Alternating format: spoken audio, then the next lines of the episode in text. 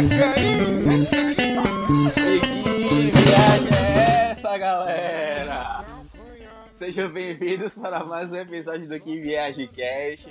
Muito obrigado a você que nos ouve, muito obrigado a você que nos assiste, que nos acompanha, que tá junto sempre. Já, já que falei da Nectar de Odin, vamos lá, arroba Nectar de Odin no Instagram, www.nectardeodin.com, nossos parceiros, muito obrigado desde já, desde sempre. É... E um recado muito importante, que a gente sempre ressalta, sempre fala, e muita gente tira proveito disso. Se você ainda não aproveitou, vá que dá. É... Você no site da Nectar de Odin, você comprando qualquer coisa, fazendo qualquer tipo de compra, você digitando na barra de cupom Kiwi Álcool, você ganha 15% de desconto em qualquer compra 15% de desconto usando o cupom KIVIALCO. E só a Nectar de proporciona isso para você, só que viagem proporciona isso para você. Além disso, tem as nossas redes sociais. Se você ainda não segue a gente nas redes sociais, você merece o selo MM. Arroba que no Instagram, arroba que no Twitter.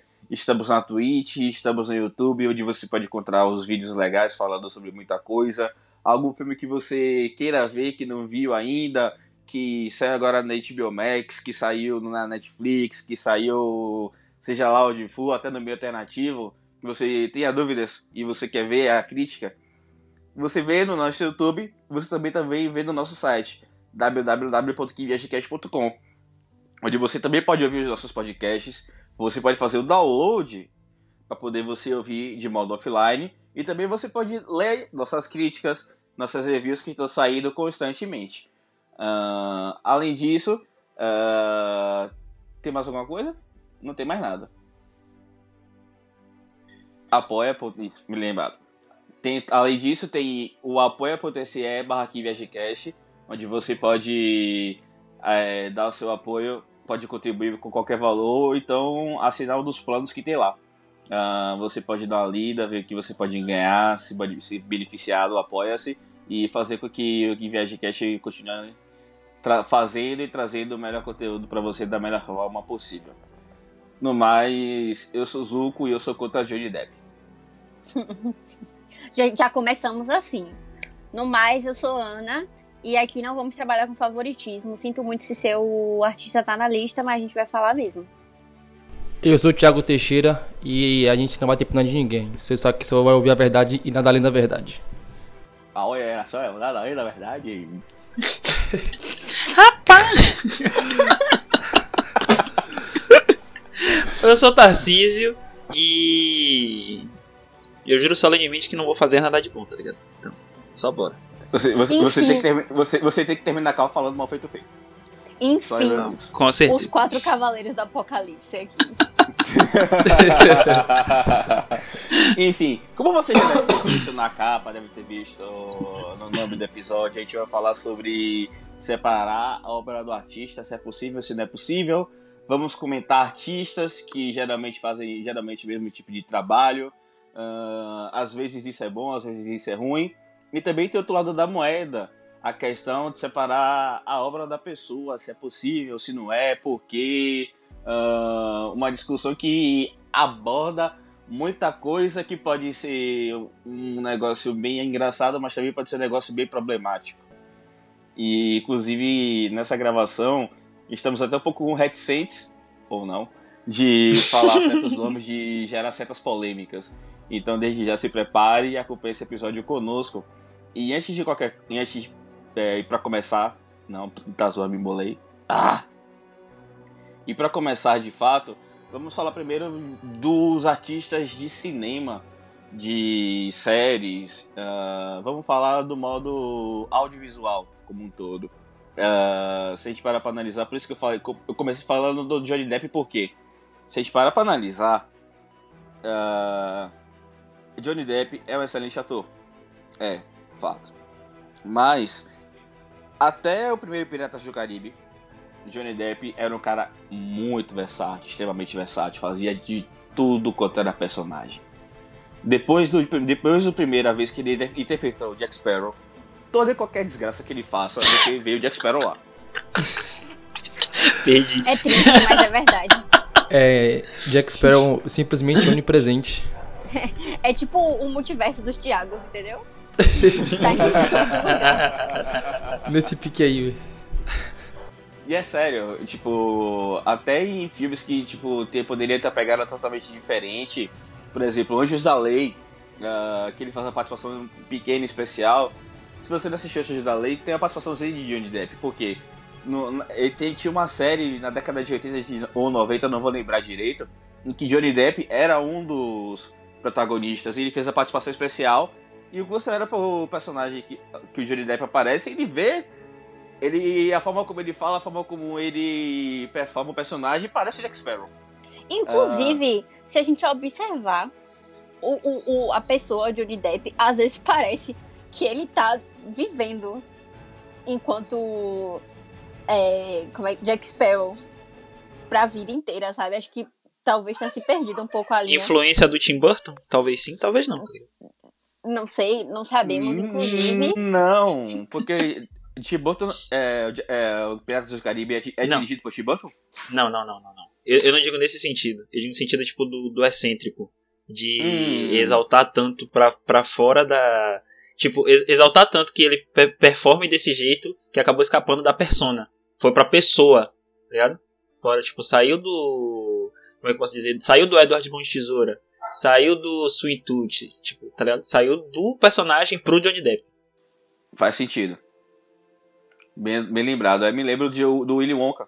Que O Willy Wonka foi relativamente único. Inclusive, gente, a história do- da, da fábrica de chocolate é bem macabra.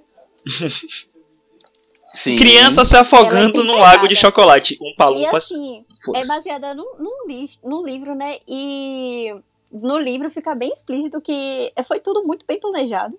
Tava tudo combinadinho, engraçadinho. E os, os personagens eles ficam muito mais deformados no livro. Mas enfim, isso é história pra outro que viagem. Voltou.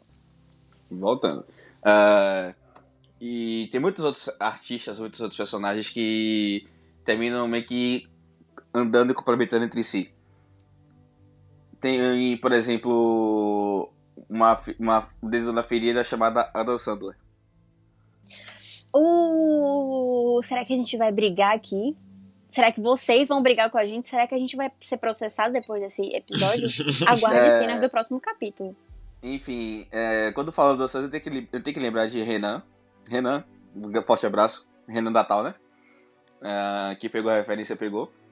Que não pegou, sinto muito por você. Tome vergonha na cara e assista, e assista Choque de Cultura. Já tá mais do que É. na hora. Uhum. É, mas assim, Adam Sandler é um cara que geralmente faz o mesmo tipo de cara. Um espertão é, que se apaixona no final do filme. Ou no início, ou no meio. Ou seja, não é tão, ou seja, não é envolvendo- tão espertão assim. É, nossa! E é, é, é, editor toca Sorry, I'm, I'm a anti-romantic aqui. É, e o espertão, que enfim, tem problemas com relacionamento e se veste exatamente do mesmo jeito. Toda vez. E ele é Toda também vez. assim na vida real, velho. Ele é muito tiozão na vida real, cara. Sim, eu queria muito ser brother dele. Véi, sabe-. Eu, é, também não vou mentir que essa é amigo Sabe aquelas, aquelas, aqueles bermudões abaixo do joelho, aquele tênis que é o tênis que ele faz, faz academia e compra pão? Aí é que tá. A questão do Adam Sandler é que ele, muitas das produções dele, geralmente é tipo da produtora, da produtora dele, que se não me engano é Billy Madison, Billy Madison, que é um dos primeiros filmes dele. Que o nome do filme aqui no, aqui no Brasil é chamado Billy Madison, o herdeiro bobalhão. É puro suco de Adam Sandler. E quando ele faz os filmes geralmente dele, ah, geralmente tem essa mesma vibe. Ah, eu não vou citar a lista porque a lista é imensa. Mas quando ele faz outros filmes, quando ele faz com outras produções, quando ele faz com outras produtoras, distribuidoras, como por exemplo é, Embriagado de Amor, que é uma comédia, que não é tão pastelão, é uma- você vê que é um. Você sente que o cara interpreta bem. Tem um filme muito legal também da Netflix, Joias Brutas, que você sente que o Adam Sandler é um excelente ator. Reine Mas- sobre mim, velho. Reine sobre mim também. É Reine outra sobre mim, filmaço, pedrada velho. que você, tipo, você não, não vê o Adam Sandler ali, tá ligado? Você vê outra pessoa. Com a cara do Adam Sandler, tá ligado? Atuando. É muito Exatamente. uma pegada muito diferente. É, dif- é diferente do Johnny Depp, porque assim, uma coisa é você fazer mais do mesmo sempre, pra tudo. Todo gênero que você vê do Johnny Depp, você- exceto o turista, e o turista é uma merda. De fato. Ah, Hum, hum. Ver aquele filme no cinema a propósito. O filme. Oh, meu Deus! Pobrecito. Não paguei, mas sofri danos. Johnny Depp, Mas- você prometeu. Mas enfim, tá intrínseco no Johnny Depp ser Jack Sparrow o resto da vida. O Adam Sandler meio que não. O Adam Sandler meio que ele escolhe os personagens dele e faz o que dá mais dinheiro pra ele. Se dá mais dinheiro pra ele ser o cara de sempre, ele vai fazer o cara de sempre. Exceto quando trazem propostas pra ele, diferentes, que ele para e pensa, talvez dê pra fazer isso, dá. Aí ele faz. Aí você tem dois exemplos muito de filmes muito. Três. Tô trazendo três exemplos de filmes muito bons. Reine sobre mim, Embriagado de Amor e Joias Brutas que você assiste, você totalmente vê que é um cara que sabe atuar muito bem, mas termina sendo conveniente pra ele fazer mais do mesmo. Ah, antes da gente começar a gravar, eu tinha falado sobre Liam Neeson. Liam Neeson geralmente faz, tipo, muito dos 20 anos, de 20 anos pra cá, ele geralmente termina fazendo o mesmo tipo de personagem, que é o quê? O cara durão, que faz de tudo que for possível para poder conseguir seus objetivos e é o matador nato. A gente esquece que o Liam Neeson foi o é, a gente lembra quando a gente assiste Liam Neeson Star Wars a gente vê que é um cara um cara totalmente diferente, um cara que sabe interpretar, interpretar. Ah, mas eu tava comentando que às vezes há alguns fatores externos que terminam colaborando com que a pessoa termina fazendo esse tipo de como é que eu posso dizer? De mais do mesmo. Ah, outro que terminou meio que caindo nessa linha, não, não pelo mesmo motivo do Liam Neeson, é o Bruce Willis. Ah, que desde Duro de Matar, embora ele tenha feito sexto sentido, embora tenha feito corpo fechado, vidro. Quando ele compra a ideia do Shyamalan, é legal, é massa, é 10. Ah, mas quando é diferente disso, geralmente é o mesmo Duro de Matar, ou então o filme parecido com o Duro de Matar. Ele, um cara durão, um ex-policial, policial em atividade, matando todo mundo e é isso. O Ah, quinto mas- elemento, 12 e 4, desejo de matar. Lágrimas do Sol, Código pro Inferno, Luper, Assassino do Futuro. Meu Deus, a gente tá só aumenta. A lista é infinita. Mas assim, a questão do Liam Neeson é que eu tava eu, eu- isso eu soube há um tempo atrás. Que agora eu não vou lembrar quem exatamente, se foi a mãe, se, se foi a esposa, se foi a filha, se foi as duas. Teve um acidente trágico que ele perdeu ah, uma, uma ente querida muito próxima dele. E meio que pra poder superar a luta, ele começou a aceitar pra qualquer papel de Hollywood pra poder tentar seguir a vida, tentar superar o trauma, a perda que ele teve. Então termina meio que um pouco da parte psicológica da coisa, as pessoas terminam se sujeitando a fazer esse tipo de papéis. E tem outras, tem outras pessoas que ah, sabem que tem a, a gente vê a oportunidade, sa, é, sabe que a pessoa tem a capacidade de fazer aquilo, mas não dá esse trabalho à pessoa, como por exemplo Jim Carrey. Deus Jim, Car- nunca errou. Jim Carrey é um cara maravilhoso, é um cara fantástico. Você, diferentemente de Adam Sandler, é, Caralho. Achei pensado. que, que ódio gratuito. não, não é ódio gratuito, é porque assim, porque tipo assim, É pago? ah, pessoal tem, tem uma gal- é, Adam Sandler é muito ame e o odeio. Tem uma, tem uma galera tipo Renan, que ama Adam Sandler. Tem a pessoa tipo Rogerinho do Igar que odeia Adam Sandler. É, mas. Veja um choque de cultura.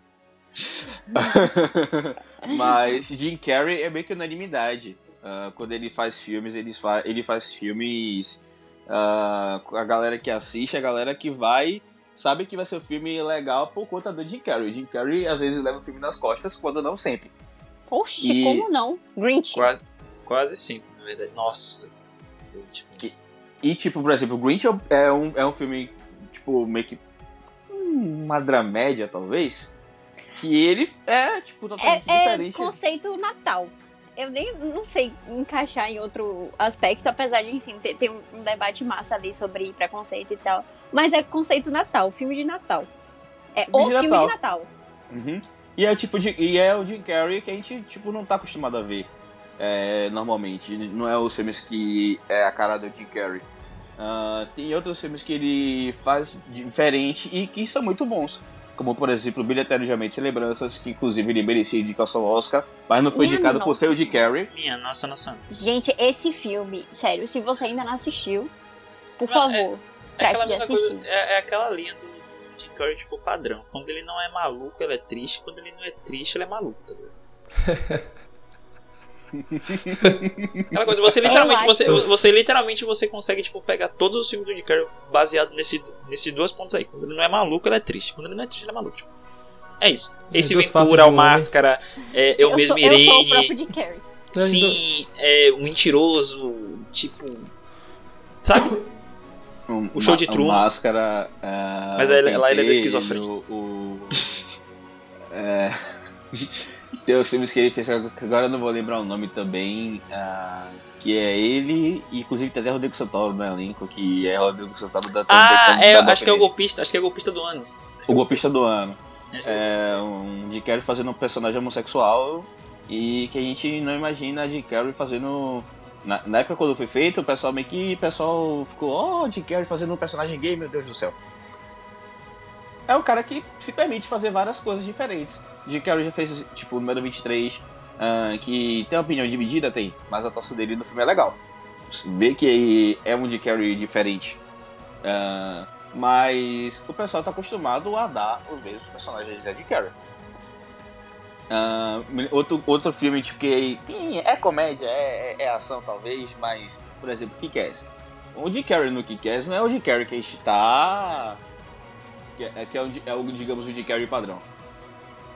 Outro que me vem na cabeça aqui também seria muito padrão é o de Murphy. Eu sou apaixonada por esse homem. Eu também, eu também. É, Assim, eu acho que no geral, no, no, no gênero de ação, a gente tem, tem muito ator que tá hiper fix- fixado nele. Tipo assim, o Jason Statham. Se você for pegar a lista de, de filmes do, do Jason, é ação policial, ação de fuga, Velozes Assassino. Furiosos, Hum, Inclusive, a coreografia de luta dele é muito boa, velho. É um dos meus preferidos. Não, assim, assim, eu tô criticando, mas nem tanto porque sou gada demais desse homem. Se a gente for falar de, de Vin Diesel, Nossa, eu ia falar dele Esse agora. aí- Mano, é. é que, literal. assim, teve Triple X, né? É Esse Triple aí X que é-? É triplo X, Triple X. X, é Triple X isso. É, e aí, tipo assim, o Triple X veio antes, né, do Velozes e Furiosos, e aí, hoje em dia, você, tipo assim, hum, o Toredo numa missão diferente aqui. Não, pô, a melhor Você- coisa, Mano, a melhor é- coisa desse é- filme é a participação de Neymar. Mano, você. Nossa, tem isso. Tudo. Mas, tipo, você vê o Vin Diesel, ele já é esse cara, tipo, desde bem antes do.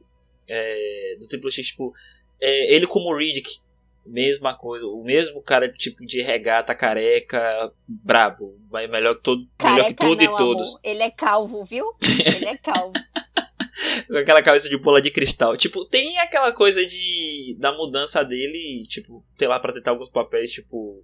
Um pouco fora da linha dele, mas continua de Operação regata, Babá. continua careca. Véi, exatamente. mano, a gente tá aqui falando de, de Vin Diesel, só que careca. na mente é o meme dele, velho. tipo, não, não tem Pela como não vir, família. velho. e tipo, não dá, velho. Tipo, não dá, é o mesmo cara, tipo, em quase todos, em quase todos os papéis. Tipo, Quase todos, se duvidar todos. Se Eu não- duvidar não sei se vocês todos. sabem. Se- Não sei se, vo- pra- é, não, não sei se você sabe, mas Vin Diesel fez o resgate do soldado Ryan. Imagina qual era o personagem dele do, do resga- resgate do soldado Ryan. Era um filme de guerra, era um filme de guerra. Mas era um filme de guerra que ele é o durão. É o Vin Diesel, tipo assim, um Vin Diesel que você vê Velozes e Furiosos, novinho, fardado, de militar. É o Toredo. O Toredo no multiverso. Gente, é sério, isso pra mim é um absurdo, porque eu assisti Triple X, né? O último que saiu. E aí eu não conseguia dissociar da minha cabeça. Eu, eu assisti o filme, porque eu gosto muito de filme de ação. E aí eu só conseguia pensar, meu Deus do céu, cadê o Brian? Cadê a Mia? Cadê todo mundo? Cadê o Tyrese? Cadê, cadê os carros? E aí toda vez que ele entrava Não, não, não, eu não, não, peraí, peraí, peraí. Aí, Pela aí, aí errou. Porque realmente eu ia falar isso, cadê os carros? Mas eu lembrei que não existe mais carros. É. Triste. Falar em Brian, F no chat. F no chat, total. Sim. Apesar Ah. de que eu não acredito que ele realmente morreu, mas isso é outra história. Que viagem, Teorias que viagem teorias. Velho, um- Isso é, fica pra outro episódio do Que Viagem. Vamos fazer episódio sobre teorias da conspiração. Vai sair, gente, eu juro. Vai sair. Vai sair. É... E não só, tipo, atores, mas também algumas atrizes, se, para, a gente para pra analisar, me veio na cabeça a Jennifer Aniston. É, Sou ela tem gada uma- dela também, mas Ela- a gente tem que concordar que Ela tem uma série agora na, na Apple TV, que agora não vou lembrar o nome. É, é, na, é numa redação.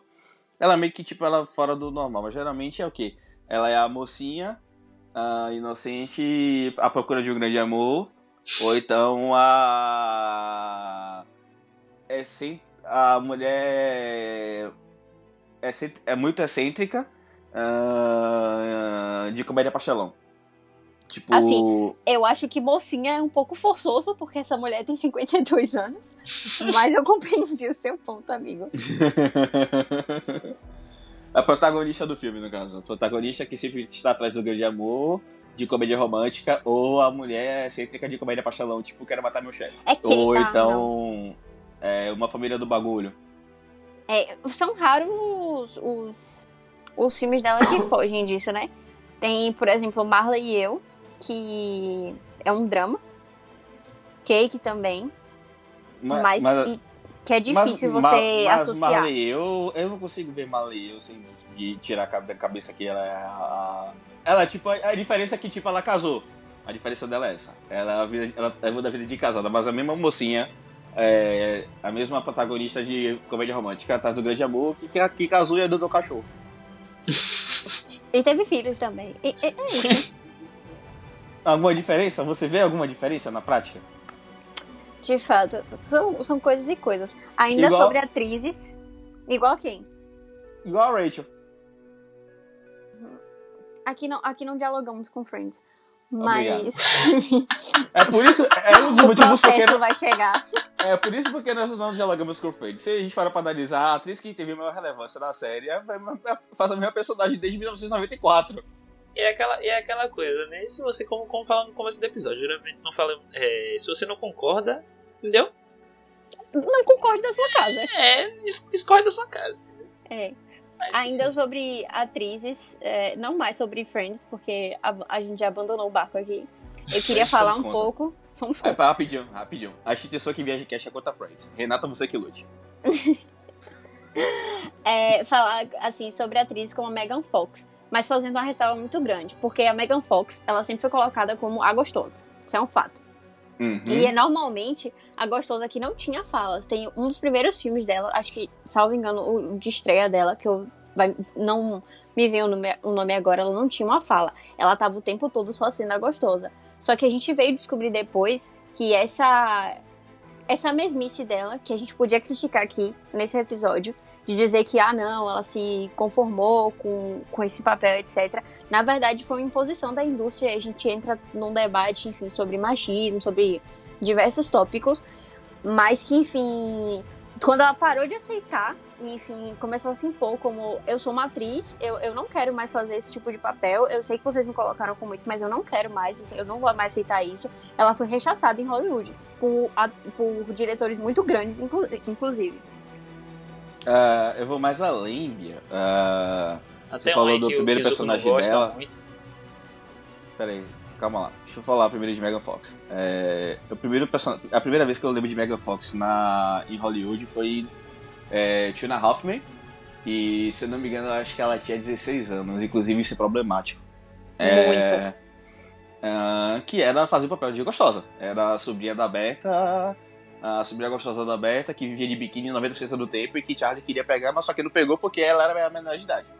Rapaz! É algo, é algo recorrente na indústria e que existe uma discussão, cabe uma discussão muito importante. É, e até tem um episódio do Que Viaja falando sobre protagonista feminino no cinema. É interessante. E, talvez a gente faça outro episódio sobre protagonismo das mulheres na cultura pop como um todo, não só no cinema, mas também nas séries, na música, ah, de modo geral. E isso cabe a discussão muito importante. E Bia trouxe um ponto importantíssimo E que se ela não tivesse aqui, a gente não estaria nem falando disso. Obrigado, Bia. Sou obrigada a concordar com palestrinha. Além disso, tem alguns outros personagens, tem algumas outras pessoas que. É, inclusive, a gente estava até discutindo na outro dia com os meninos aqui. Tá falando de The Rock. É, que The Rock, se a gente para pra analisar, atualmente The Rock geralmente faz o mesmo tipo de personagem, que é o Brutamontes, que salva tudo. Mas, por exemplo, tem um filme de The Rock é, antigo, que se chama Com as Próprias Mãos, que é um filme de ação meio com drama, que você vê o The Rock interpretando, interpretando, interpretando muito bem. Se a gente para pra analisar a origem de The Rock, do Dwayne Johnson, ele era lutador de WWE. O famoso. A famosa luta livre, o famoso Vale Tudo. É, que é aquele negócio é, performático e tal.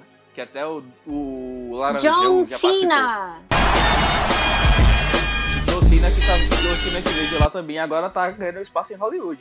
Dwayne Johnson, ele tipo, ele era um lutador. Então, teoricamente, ele, ele tem a tendência de fazer esses tipos de filmes. Mas quando recebe filmes como, por exemplo, Com as Próprias Mãos, que é, é, exige um pouco de carga dramática, tem a série Ballers, que tem uma, uma, exige uma carga dramática, o The Rock se sai bem. Eu tava comentando, por exemplo, tem uma cena do filme da Disney, treinando o papai. É, Nossa! Essa cena, essa, tem uma cena que é maravilhosa, que é tipo assim, é, ele, é o, ele descobre que é o pai de uma menina, quando a menina tem 10 anos de idade, ele é o principal jogador dos grandes times da, de futebol americano.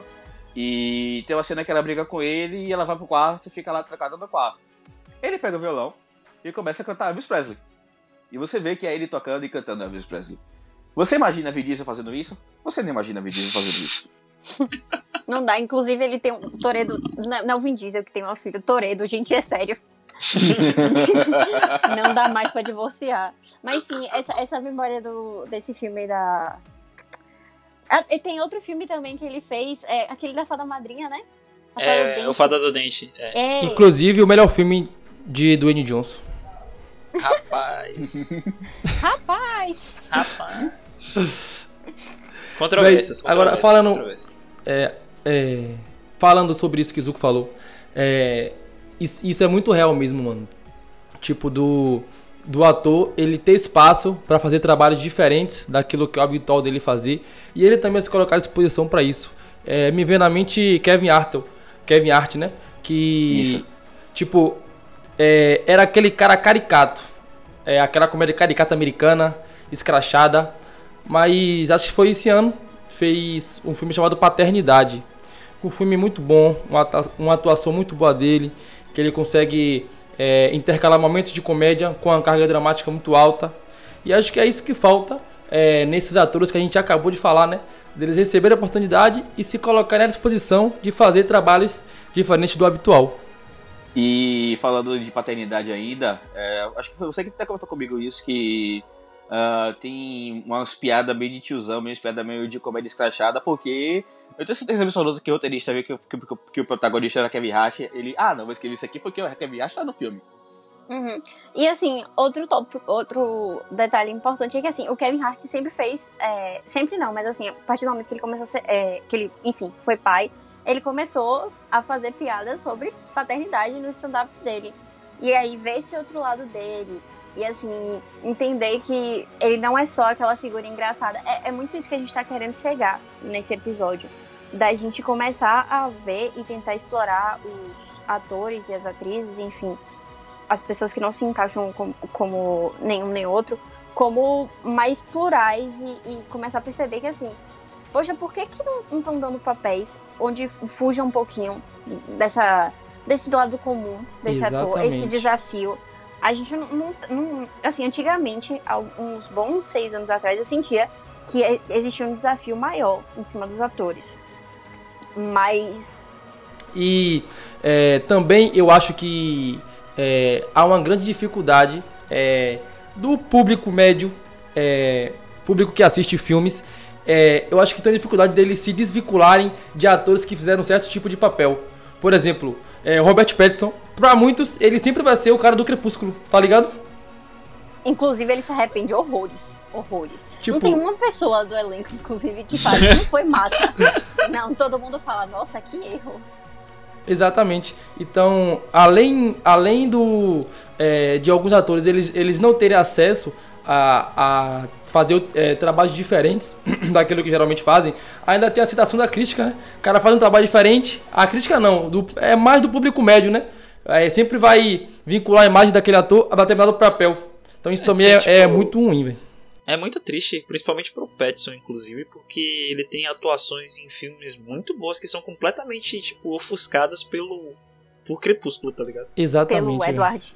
Teve, E pelo assim, Edward. Amo muito e defenderei o, o Robert Pattinson eternamente, porque ele faz Com Nerdola certeza. espumar. Então, Em contrapartida, Kristen Stewart recebeu as mesmas oportunidades e ela é uma péssima atriz. Me perdoe. Eu ver. assim, eu acho que teve muito a ver com o, o lugar psicológico, que a gente já falou aqui no, no episódio, né? O lugar psicológico que ela tava. Acho que ela também tava num processo de aceitação da sexualidade dela, pra quem não sabe. Ela é uma mulher lésbica. Enfim, eu acho que teve muito a ver com isso também, porque ela é uma apresentadora fantástica. Apresentadora ou atriz? Ela é uma apresentadora fantástica. Atriz, eu acho que. Sabe? Eu acho que talvez não, te- não tenha tido um papel ainda onde ela fique, sabe, tipo, que ela se destaque. Porque o que, que ela fez? Ela Isso. fez Crepúsculo, ela fez um, um drama muito bom, muitos anos atrás, que, enfim, trata sobre é, violência sexual e etc., mas foi muito tempo atrás. E você vê certa semelhança com a, com a Bella, porque ela, ela interpreta um- uma menina tímida, etc., no colégio. E aí ela fez o quê? É, o Caçador, né? Branca de Neve Caçador, Caçador. é. Branca de que é Neve a- e o Caçador. Que é a mesma cara sem sal de sempre. Te- Ela teve- teve- ela, ela fez um reboot que das Panteras. não foi? Era uma. Uma guitarra, era de uma banda dos anos 70, tipo, uma, é baseada numa história real de uma banda dos anos 70, é ali da Dakota Fanning. Você vê que Dakota Fanning encara o rock, encara o rock and roll de verdade, e você olha pra Kristen Stewart e é a mesma cara sem sal. Velho, eu também Mas, acho. irmão, também acho que ela tem cara de comida quer- de hospital. Mas você quer comparar Dakota Fanning? Pô, me ajude. Não, eu tô, não, eu tô falando que, tipo, o Kristen Stewart é. é outra, uma, se vocês querem ver uma contrapartida, por exemplo, o Emma Watson. É, uma galera. uma- um- muita, um- é, muitas pessoas que passam por problemas parecidos de, de Crepúsculo é a galera do Harry Potter. Verdade. E você vê a Emma Watson rimou muito, mas a Emma Watson conseguiu se desvencilhar da Hermione Granger. Embora é, para muitos Potterheads ela seja Hermione Granger para sempre, mas só que ela fez muitos papéis é, de destaque de relevância e que mostra muitas facetas que ela tem. Sim, e não só Stewart- papéis. É, é, a, a, a pessoa dela mesmo, ela é totalmente engajada. Ela foi embaixadora da ONU, enfim, fantástica. É, Emma Watson é maravilhosa. E, e eu- ela tem um lugarzinho do meu coração. Enquanto, enquanto o Daniel Radcliffe, por exemplo, quando ainda tava fazendo Harry Potter, ele fez uma peça e todo mundo criticou pelo fato de ele não, não ser Harry fazendo- Potter. Não ser Harry Potter. Ai, que sacanagem, aí, velho. Aí, aí vai uma. Aí, tipo, entra numa- numa linha tênue, tá ligado? É, Tem alguma hora que o cara. É, será que ele meio que se aceita que vai fazer aquilo com o resto da vida? Aí eu me lembro de de Mestre 2 que ele faz o papel de mágico. Putz. Eu fico pensando, será? Por quê, meu Deus? Por quê? Quem deixou? Aí, por exemplo, em contrapartida, por exemplo, o Robert, o Rupert Grant, que faz o Ron Weasley, ah, ele saiu de, da, do cinema ele focou totalmente na Broadway. Ele, ele, tem muito, ele já fez muitas peças na Broadway, ele viu que o caminho dele é lá, porque só lá que vão ver as facetas dele. Ah, na Broadway, nos teatros também de, da Inglaterra, mas ele viu que no cinema, pra ele, ele viu que se Não ele continuasse né? Não é nem só que, que tinha espaço, é que ele viu que pra ele, pra carreira dele, seria bem mais fácil desvincular o Ron Weasley se ele seguisse a carreira dele é, nos palcos em vez das telonas. E tem muitos outros atores também, tipo Tom Felton, que pôde fazer alguns outros personagens, mas sempre vão lembrar dele do Draco Malfoy. Malfoy. Aí geralmente dão personagem de, é, geral- dão personagem de vilão pra ele. Também não é uma. Eu esqueci o nome daquele ator que fez, enfim, um dos amigos do, do, do grupo de Harry, que ele fez How to Get Away with Murder. Ah, É, tem um de How to Get Away with Murder, Alfred Enoch, filho de brasileiro, fala português com sotaque carioca carregadíssimo, inclusive. Inclusive lindo. Maravilhoso, gostoso, enfim. É, e- é, é um cara que tipo foi pra televisão pra poder meio que se desvencilhar da, da personagem do. é, ele acho que é Dino Simas, né? É Dino Simas. Isso, pra poder se desvencilhar do Dino Simas. Ele foi pra televisão, mas, se não me engano, ele continuou fazendo televisão. Acho que acho que chegou a voltar a fazer filmes mais. Ele assim que acabou a série Harry Potter, ele foi pra TV porque era uma- um caminho que ele achou pra poder se desvencilhar dos personagens, da, do personagem. Porque é, É. é a beleza e a maldição de ter uma, uma saga, enfim, um filme muito famoso, né? Você pode ficar taxado pra ele pelo resto da carreira. Falando em ficar taxado pela esta carreira, filme em sequência famosa, é, um- eu me lembrei aí, mudando de, de pessoa. ah, a gente, é, Teixeira trouxe o nome aqui, que ele geralmente interpreta o mesmo personagem, e de fato ele interpreta o mesmo personagem toda vez porque ele faz o mesmo filme. Mesma franquia. De quem estamos falando? É, diretor, bota a vinheta aí do Missão Impossível, vai. Não. Pam, pam, pam, pam, pam, pam, pam, Pam, pam, pam, pam. pam, pam. Pirulito, pirulito, Eu, eu, eu consigo ouvir lá de fundo, tipo, não. Acertou. ah, miserável. Enfim, ah, Tom Cruise, ele fez Rayman, ele fez. Uh, Vanilla Escandelho Coletivo, vai. Aconteceu, viajantes. Aquilo aconteceu. é, tem vários filmes de entrevista com o vampiro, ele fez. Nossa, entrevista É. com o Gente, entrevista com um vampiro, Jesus. E tipo, ele faz. Ele, a gente sabe que Tom Cruise ele tem um, um arsenal muito legal. Tem Trovão Tropical. É, não sei se vocês já ouviram falar, já não sei se vocês já assistiram de Trovão Tropical. Que ele faz o, um dos principais vilões do filme, que é o produtor. É, é o, Trovão Tropical, pra quem não conhece, é uma. Como é que eu posso falar? uma espécie de sátira a, a Apocalipse Now.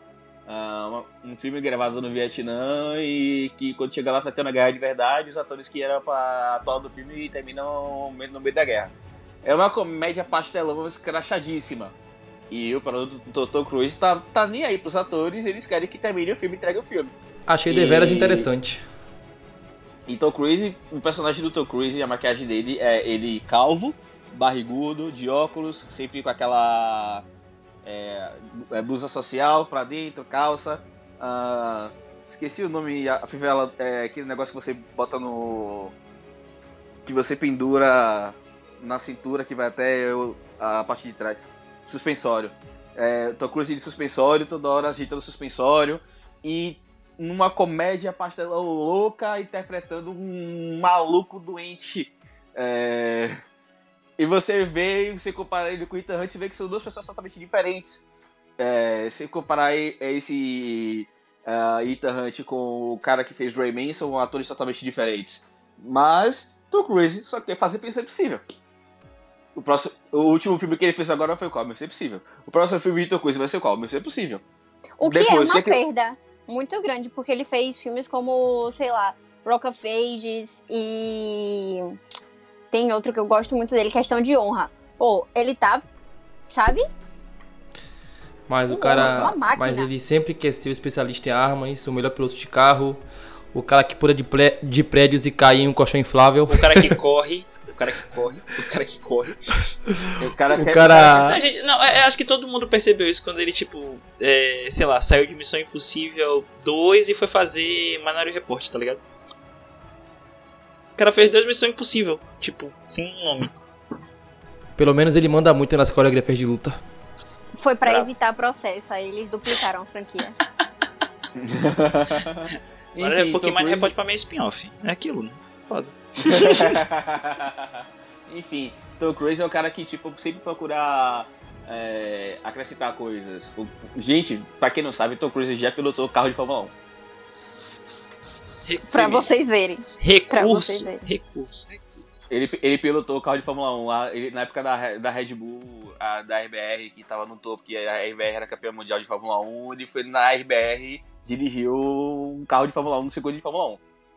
O cara já. O cara, é, o cara já, já pilotou helicóptero no filme Missão Impossível. Se você Missão Impossível é, efeito Fallout, no, tem, na cela do helicóptero, é ele pilotando as ruas do helicóptero. Top Gun, que vai sair, Top Gun Maverick. Mito, não. O próximo filme de, de, de Missão Impossível vai ter Top Gun Maverick no meio. Mas Top Gun é que é uma outra pegada totalmente diferente de Tom Cruise.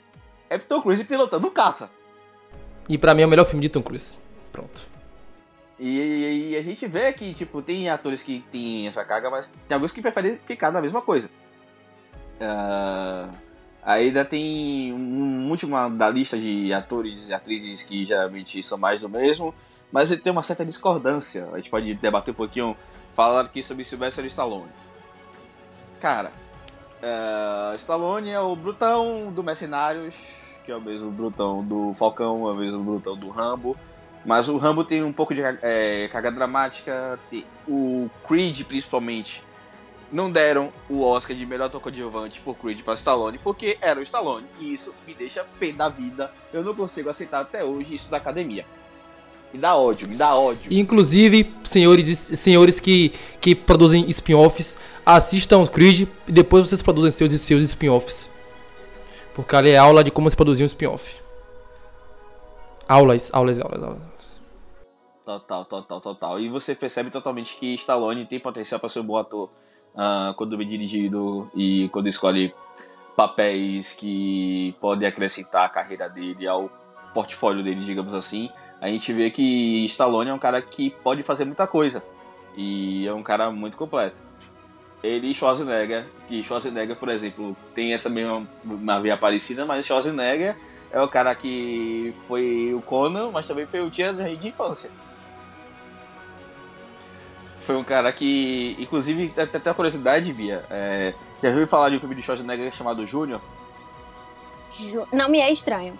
Ah, é É, o é, filme, é, o, é o filme que ele engravida. E pra quem não sabe, essa, essa parte mais, Muito mais máscula e tal, de ser um, um ator é, geralmente forte, né? Que combate todo mundo, isso vem desde da carreira dele antes do cinema. Pra quem não sabe, ele era fisiculturista e já foi até campeão do Mr. Olímpia, que é o campeonato mais top aí de fisiculturista que tem. um- uma máquina.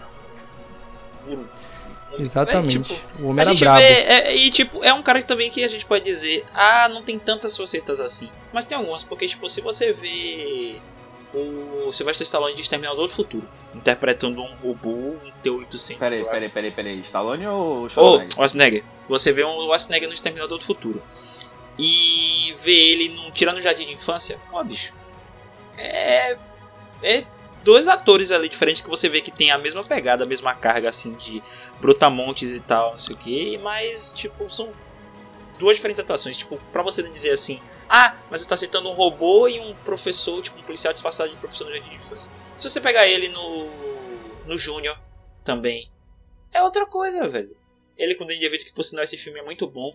Ele naquele filme de Natal, que é bom pra caralho também, que eu me esqueci Um- agora. um herói aquele, de eu tô trabalhando. Nossa, sim. Bom pra caralho. Nossa, um herói de brinquedo é muito bom. É muito bom. É muito. Um herói de brinquedo é bom pra caralho, velho. Assiste. A Se gente- você não assistiu, vai assistir. É muito a gente pode falar sobre um dos, dos emblemas de, enfim, homens fortes e etc., que é o Terry Crews. Terry Crews é um cara Mas que Terry foge Crews, a regra. Terry- é, ele, ele foge muito da regra. Exatamente. ele é, tipo assim, ele tá em outro patamar. Esse homem, é sério, se a gente botar ele pra... Eu tenho pra mim, com certeza absoluta, que o que ele escolher interpretar, ele vai fazer de maneira maravilhosa. Mano, o, o, o mesmo homem que luta com giletes em Os Mercenários é o pai do Chris, tá ligado? É. Vocês entendem? É o irmão, é o irmão de Rasputia, tá ligado? Gente, ele é fantástico. Fora Mano. a pessoa que, enfim, ele é fora do, do- do- da- das telonas e do- dos palcos, que é uma pessoa que, enfim, defende pautas extremamente importantes atualmente, como pautas raciais, é, pautas com relação ao assédio, à violência sexual, porque ele foi vítima. Ele fala muito sobre paternidade também. Se vocês tiverem a oportunidade de ler o livro dele, é fantástico. Manhood. É- Ele é um homem completo. Mudando um pouco de vertente, agora saindo do cinema, indo um pouco pra música, a gente tem algumas questões a abordar. Tem artistas que geralmente costumam fazer o mesmo tipo de coisa, tipo a Tira. É... Embora o último disco dele, os dois últimos discos deles, na verdade, tenham sido totalmente fora da caixa, para poder mostrar que ele pode fazer outras coisas, e são legais. Mas o primeiro, o segundo e o terceiro é mais ou menos a mesma pegada. Mesmo tipo de letra, mesmo tipo de batida, mesmo tipo de. Até a mesma forma de produção, a mesma forma de fazer o disco é igual. Inclusive. É o, é o, do, é o, do, é o do Calma, gente, ele é só ruivo. E. Aí te... E se a gente, por exemplo, trazer para o âmbito nacional, por exemplo, eu tava comentando aqui outro dia sobre Los Hermanos. Hum, Ah, Rapaz! a gente vai, a gente vai ficar, nossa, vamos tocar um assunto bem delicado agora, porque é o seguinte, é, Los Hermanos lançou o primeiro disco em 99 e lançou o último disco em 2007. De 99 para 2007, as letras da, de Los Hermanos evoluíram, se tornaram muito maduras. Por exemplo, se a gente pegar, por exemplo, quem sabe, é, que é de Rodrigo Amarante, para o Velho Moço, que também é de Rodrigo Amarante, inclusive não sei como Marcelo Camelo e Rodrigo Amarante fazem parte da mesma banda, eu não entendo isso. Ah, a gente pegar a letra- essa letra e a outra, a gente percebe muito bem a maturidade, a, dis- a disparidade da maturidade de uma música a outra. Pra mim, o Velho Moço, o Velho Moço é uma das melhores músicas da, do da música popular brasileira. Ah, há uma evolução, mas geralmente Los Hermanos é o quê? Um rock um pouco pesado com metais, às vezes tem uma variação, uma pegada mais lenta. Ah, Marcelo Cabelo questionando o que se atreve a me dizer do que é feito samba. Ah, qualquer pessoa é sambista. É, respondendo essa pergunta. E, inclusive, se o Marcelo Cabelo passar na rua, eu, dou- eu- eu dou um soco tranquilamente. Eu sabia Não, que ele eu- não ia perder a Eu oportunidade. trabalho ali na bicuda. Nossa Enfim. senhora. Enfim, pega, continuando no avião Los Hermanos. Aí Los Hermanos para e volta, aí tipo, dá um hiato de três anos, aí ele volta, faz esse turnê do mesmo show que era de 2007, aí pausa, aí volta em 2015, tira o dinheiro de trouxa, faz a mesma turnê, pausa, aí volta em 19, tira, faz a mesma turnê, só que agora lançada a música. Nesse Porque assim, são várias despedidas, né, Zuko? é, pior que Exalta Samba, mas Exalta- despedir de Exalta Samba pode fazer quantas forem, eu, eu sou a favor, mas Sem dúvida nenhuma. Meus irmãos, eu sou contra. Mas assim, o Marcelo Camelo, é, muito, muito se questiona que a, a, a questão de Los Hermanos não ter a continuidade, não ter músicas novas, é muito por conta de Marcelo Camelo e eu sou muito a favor dessa teoria. Por quê? É, Marcelo Camelo, ele teve uma carreira solo, ele lançou o Nós, depois ele, junto com o Mauro Magalhães, lançou Boda do Mar, o Rodrigo Amarante tem Boda do Mar também, e quando chegou 2019, que lançou a turnê nova de Los Hermanos, ah, lançaram Corre Corre, que é uma música que é muito banda do mar. Ou seja, o que, ele, ah, o que Marcelo Camelo fez de carreira solo de, entre 2007 e 2019, ele trouxe pra banda Los Hermanos. E meio que tipo ficou naquela via de fazer a mesma coisa. Quando ele tentou sair de si, quando ele voltou pra onde tava, voltou pro mais do mesmo. E isso me incomoda muito. Porque banda normal eu sou totalmente contra. E. É, assim, tudo que envolve esse rapaz eu sou contra, porque, enfim, ele tem uma, uma- um caráter muito duvidoso pra mim, considerando que, enfim, o, o- todo o relacionamento dele com o Malu Magalhães. Mas, quem sou eu pra Não. julgar, né? Vamos lá, já que você tocou nesse assunto, é o seguinte, Malu Magalhães. É, Eu tava conversando com os meninos outro dia é, sobre a problemática de Malu Magalhães. Pra quem não se lembra, Ma- Marcelo Cabelo começou a namorar Malu Magalhães uns anos atrás. Marcelo Cabelo tinha 32 anos de idade e Malu Magalhães 15. Hum, isso me lembra alguém. Vamos chegar lá. É, O rapaz. vamos chegar lá. É, isso baixo, rapaz. Ah, vamos chegar lá. Enfim, ah, muito da musicalidade, muito das obras de Malu Magalhães, muito da carreira de Malu Magalhães está muito atrelada a Marcelo Camelo. E muito da- do caráter de Malu Magalhães, infelizmente, está atrelado a Marcelo Camelo. Tem um clipe de Malu Magalhães chamado Você Não Presta. É, se você procurar no YouTube, se você ver a thumb, você já se assusta. Ah, e foi polêmico. Quem lembra da história lembra da polêmica do Bafafá que foi, a música, o clipe, ah, os pretos sexualizados no- em casa de reboco, mostrando que o, o lugar de preto é na, é na casa de reboco, e quando chega na parte da casa de elite é só ela sozinha lá. Pra mostrar a disparidade, ela não quis fazer uma crítica, ela quis mostrar que deu a entender que é assim. Quando eu questionada sobre isso, sobre a polêmica do clipe, é, sobre o fato de não ter ninguém ter chegado para falar, amiga, isso não vai dar certo, isso não vai bater legal. Amiga, por favor, você tá passando vergonha. Ela meio que, ó, cagou. Ela meio que caga lá, ah, eu fiz, tá feito e é isso, vocês que lutem. Sabe a, a, é, a, auto, a falta de autocrítica que Ma- Maluma Galés teve nesse, nesse, nesse âmbito, nesse, nesse quesito? É muito o que Marcelo Camelo teve durante toda a sua carreira. E... A falta de autocrítica, a falta de noção, a falta de várias coisas. Enfim, outra que eu desceria na bicuda também. Daria aquele tratamento com amor. Mas a mão na enfim, ponta da bota. Enfim. Mas enfim, tem alguns, alguns outros artistas que é importante, eu acho, que façam mais do mesmo, infelizmente. Ah, Teixeira trou- trouxe um exemplo legal e vou trazer até para conversa, por exemplo, o rap. Ah, tem ah, o rap nacional. A, a cena do rap nacional hoje me assusta, me assusta.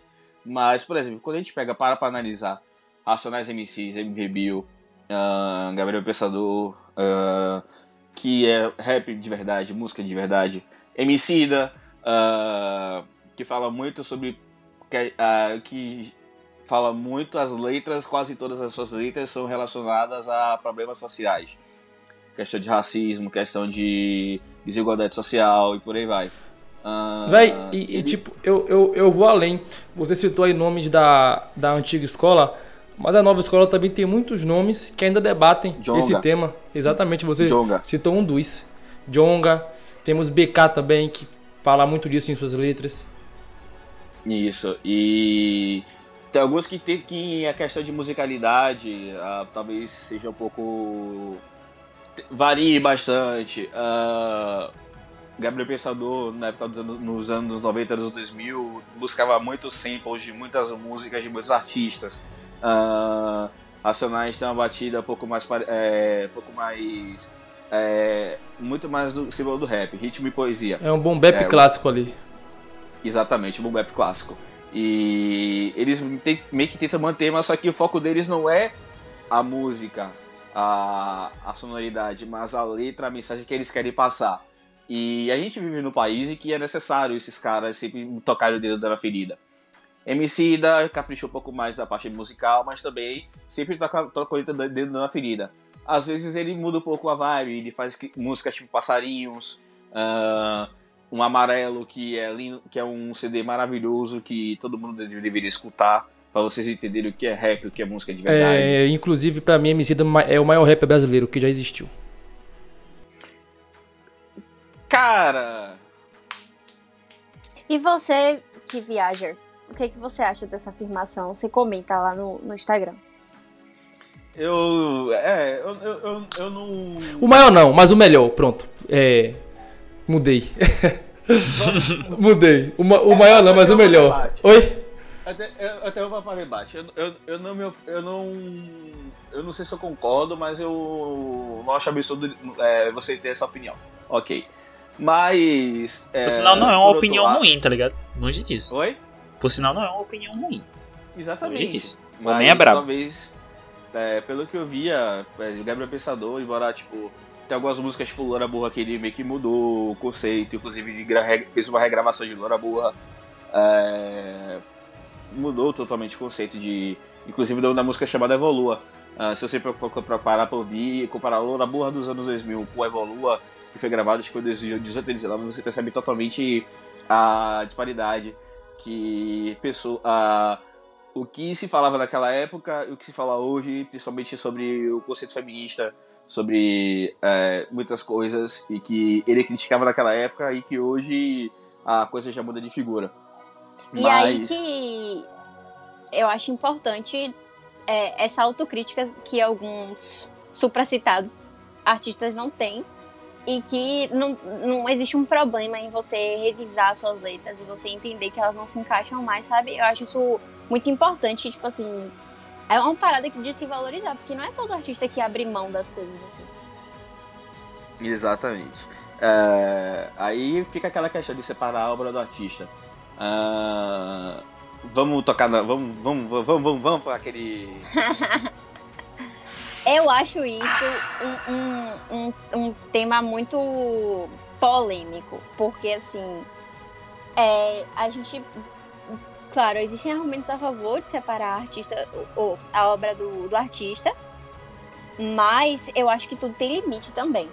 Uma coisa é você, sei lá, pegar um ator, uma atriz, um, um, um rapper que falou uma bobagemzinha, depois retratou, ou enfim, sabe? Essas coisas que não são menores, mas assim, são coisas que a gente dá, para administrar e pegar um Chris Brown da vida, um R. Kelly da vida, que, enfim, cometeram crimes. Um de, enfim, ele espancou a Rihanna e, enfim, espancou outras companheiras dele também. E o R. Kelly é um dos, dos é, dos artistas com a ficha mais extensa por tráfico sexual, por assédio, por, enfim, violência sexual. A ficha dele é muito pesada, ele tá em julgamento até a presente data, ele entrando e saindo da cadeia. Então eu acho que é muito difícil a gente separar determinados artistas da obra, sabe? Aí eu vou meter o um nome aqui na roda. Eu vou não, falar. não, mas peraí. Vai, Tarcísio. Peraí, peraí. Não, é só, só pontuando essa, essa coisa que, que a Aninha falou, porque, tipo, o pessoal pode pensar assim, ah, tá pegando no pé alguma coisa. A gente entende que quando você, tipo, para pra pensar sobre o artista e a sua obra, a gente entende que tanto o artista quanto a obra que ele lança tem, tem os dois, os dois têm vida própria. Até porque uma, uma vez que a obra se separa do, do artista, que ela se lança ao mundo, por assim dizer, ela meio que ganha vida própria e tal. Só que, tipo, mas na, nessa obra em que, que o, o artista lança, ele diz o que ele quer dizer, é, é, a visão dele sobre a obra, mas a obra também diz algo sobre o que ele não quis dizer, pelo menos não conscientemente. Tá então quando a gente para pra, tipo, pontuar determinados cargos sobre responsabilidade artística de um cara que fala uma coisa e meio que não vive sobre essa conduta, tá ligado? É hipócrita ou não se retrata a respeito do mesmo. Então, tipo, não é a gente pegando no pé nem nada do tipo. Isso aí, isso aí tem que ser pontuado. Fora que, enfim, essa obra que a gente consome, ela dá dinheiro pra esse cara, né? Então, é, assim, também tem isso, né? Então, entendeu? O que, que a gente tá consumindo? Consuma com responsabilidade. Consuma com responsabilidade. Eita, agora é a hora. Todo mundo sabe que eu sou. Que eu, Davi Zuco Reis Lopes, sou totalmente contra Caetano Veloso. Por quê? É, para quem não sabe a história de Caetano Veloso, uh, ele é casado, a atual esposa dele, ele tem um relacionamento de mais de 40 anos, e esse relacionamento começou quando ele, já com a carreira consolidada, ele tinha 40 anos de idade, ele tirou a virgindade de uma menina de 13 anos. Enfim. Vou deixando vocês absorverem É. essa afirmação. Enfim, ele é casado com ela até hoje. É consenso na mídia que a mulher dele é um extremamente problemática. Não sei se por conta disso, não sei se por conta da criação dela, não sei se por conta do relacionamento dela com ele, mas é um isso é pedofilia. É fato e ah, era outros tempos, não interessa. Ah, Ah, assim- mas eles são casados agora, ela tá mais velha. Ah, pedofilia. pedofilia. E mesma coisa vale para Marcelo Camelo e Malu Magalhães. Enfim. Enfim, a questão é, muito, é Caetano Veloso ainda assim é endeusado. É, para muita gente no Brasil, ele está na primeira prateleira de grandes artistas. Ah, cantor, compositor, musicista, de fato, ele tem canções muito bonitas. Ele é um artisticamente falando, ele é muito bom. Mas ele está na primeira prateleira e ah, ele consegue. ni- o povo meio que passa pano total por- pelas, pelas atitudes que ele teve. Aí eu meio que, tipo, eu tenho essa questão contra Caetano Veloso porque eu vou trazer um outro nome que eu tenho certeza absoluta que se fosse essa pessoa que tivesse feito o que Caetano Veloso fez, é, não estaria. Ela, ela não, é, é, não teria essa, esse deusamento que Caetano Veloso tem. E até hoje acredito eu que essa pessoa merece esse, esse deusamento ela não tem, que é Gilberto Gil. Gilberto Gil é um excelente cantor, Gilberto Gil é um excelente compositor, é um excelente musicista. Se parar, i- independente de qualquer coisa, canta, é, eu prefiro ouvir a voz de Gilberto Gil do que Caetano Veloso. Pra mim, Gilberto Gil é melhor cantor do que Caetano Veloso.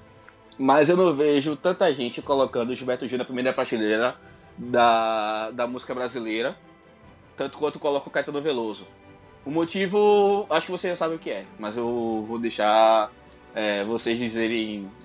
É, fica a critério de vocês falarem a palavra racismo, enfim. E o mais importante, é, muita gente fica procurando pelo em ovo na, na conduta de Gilberto Gil. Uh, Bia tava conversando com a gente recente antes da, da, da, da- da- dessa De gravação começar a gravação, é. de começar a gravação de que Gilberto, Gilberto Gil tá tentando embranquecer a família dele. Tipo, Isso pegar foi um texto que eu li, enfim, tava passando, né, pelo Instagram, e aí tinha essa foto, né, da, da família toda dele numa escada, do, do mais velho pro mais novo, e aí o texto discorria basicamente sobre como ele tava embranquecendo a, a linhagem dele, e como isso era uma... Um, um, um mecanismo do racismo, etc. E vinha todo nesse debate, que é super válido em determinados tópicos, mas eu acho que entra de novo no, no que o Zuko tava falando de pelo em, em, em ovo, sabe? Gilberto Gil tem nada a ver com isso. Quem escolhe a- as esposas, os maridos dos filhos, das netas, são os filhos e as netas. Ele não tem nada a ver. É, cada um com seus problemas. Pra vocês terem uma noção, Gilberto Gil, ele. Ele colocou o nome da filha dele de preta. Inclusive, até foi um, um combate contra o sistema, porque existe muita, mu- muita, muita mulher que se chama branca, tem muita mulher que se chama clara. Por que não pode ter uma mulher que se chama preta? E ele foi lá e bateu, e bateu o pé e disse que o nome da filha se chama Preta. Por que não? O nome de Preta é um homem. Que homem, velho. E tipo, ele, é, como eu falei, é um grande compositor, cantor, musicista. Ele intérprete, ele tipo sofreu muito da ditadura militar, ele também fez exilado. Ele foi dos grandes também foi dos grandes líderes da Tropicália nos anos 70. Mas hoje eu não vejo ele tanto na primeira prateleira da música brasileira como trato o Caetano Veloso.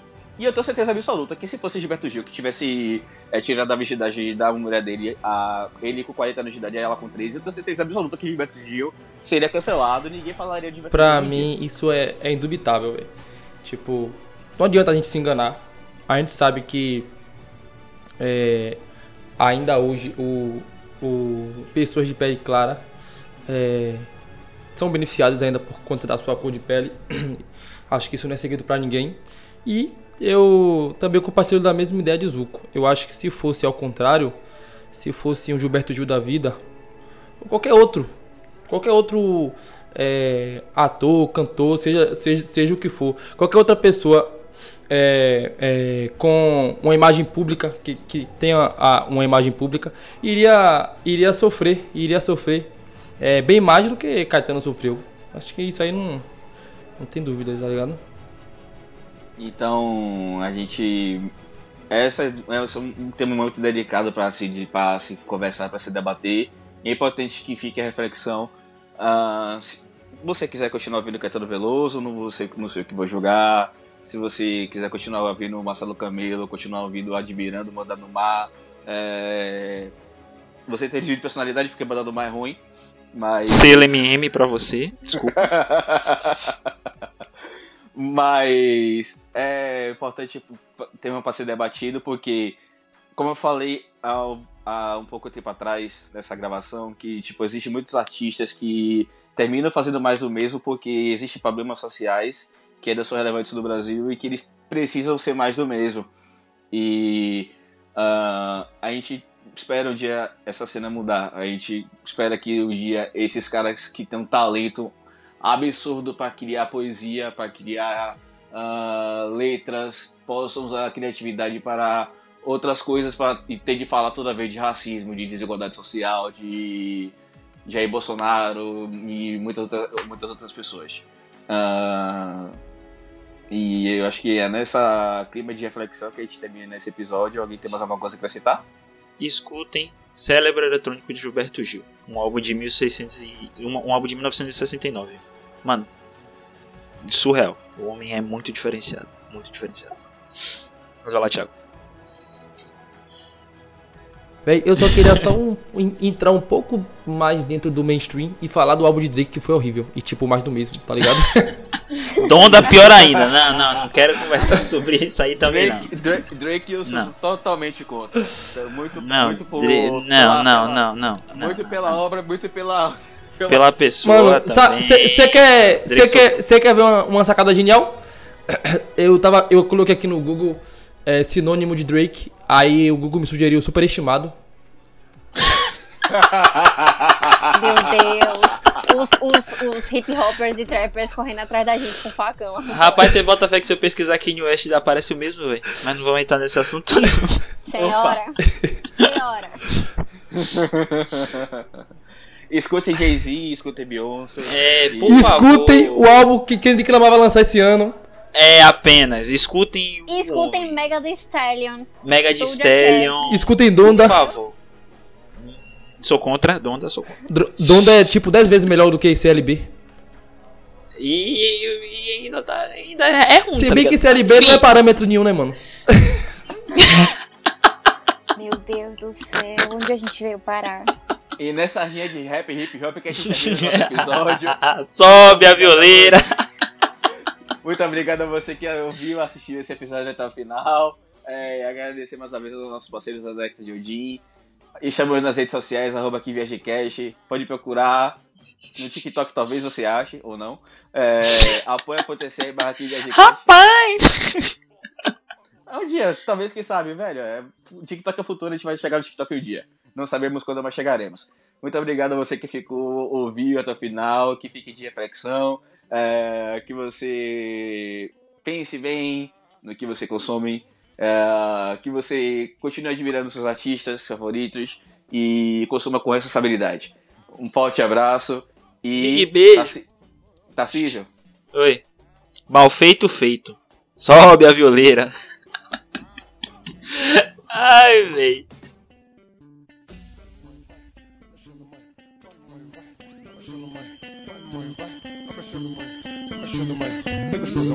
Vai cair, vai cair.